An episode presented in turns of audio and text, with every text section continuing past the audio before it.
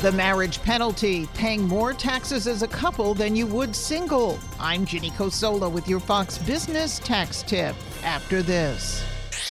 When you need mealtime inspiration, it's worth shopping Kroger, where you'll find over 30,000 mouth-watering choices that excite your inner foodie. And no matter what tasty choice you make, you'll enjoy our everyday low prices, plus extra ways to save, like digital coupons worth over $600 each week. You can also save up to $1 off per gallon at the pump with fuel points. More savings and more inspiring flavors make shopping Kroger worth it every time. Kroger, fresh for everyone. Fuel restrictions apply.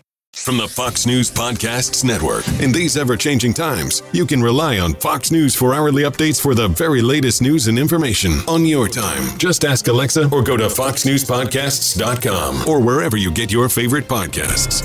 There still is a marriage penalty. CPA Stephen Zellen, president of Zellen and Associates, says glitches in the tax code mean some deductions are not available for married couples. They've made some progress to eliminate the marriage penalty. What we usually do for our clients who are concerned is that we prepare an analysis to show them in black and white what the tax difference would be between filing married filing jointly versus married filing separately. If you can itemize, you might be able to offset some of the impact.